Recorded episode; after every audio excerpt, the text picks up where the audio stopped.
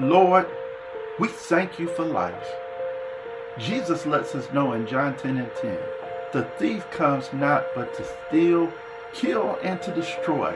But I have come that you might have life and that they may have it more abundantly. Let's pray.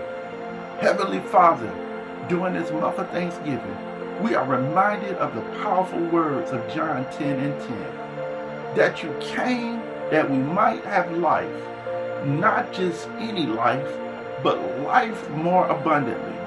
No matter the challenge we face, help us to be grateful for giving us life. Life is better because you're in it, Jesus. Order our steps, Lord. We thank you for the air that we breathe in our lungs. We thank you for our hearts that are beating. We thank you for the warm blood pumping through our veins. We speak life to our body, mind, and spirit. Abundant life that you told us you came to bring us. Thank you for the opportunity this day brings. Help us to embrace the abundant life that you give us. Help us to live the life that will bring your name honor and glory. We thank you for life today. We pray this prayer in Jesus' name. Amen.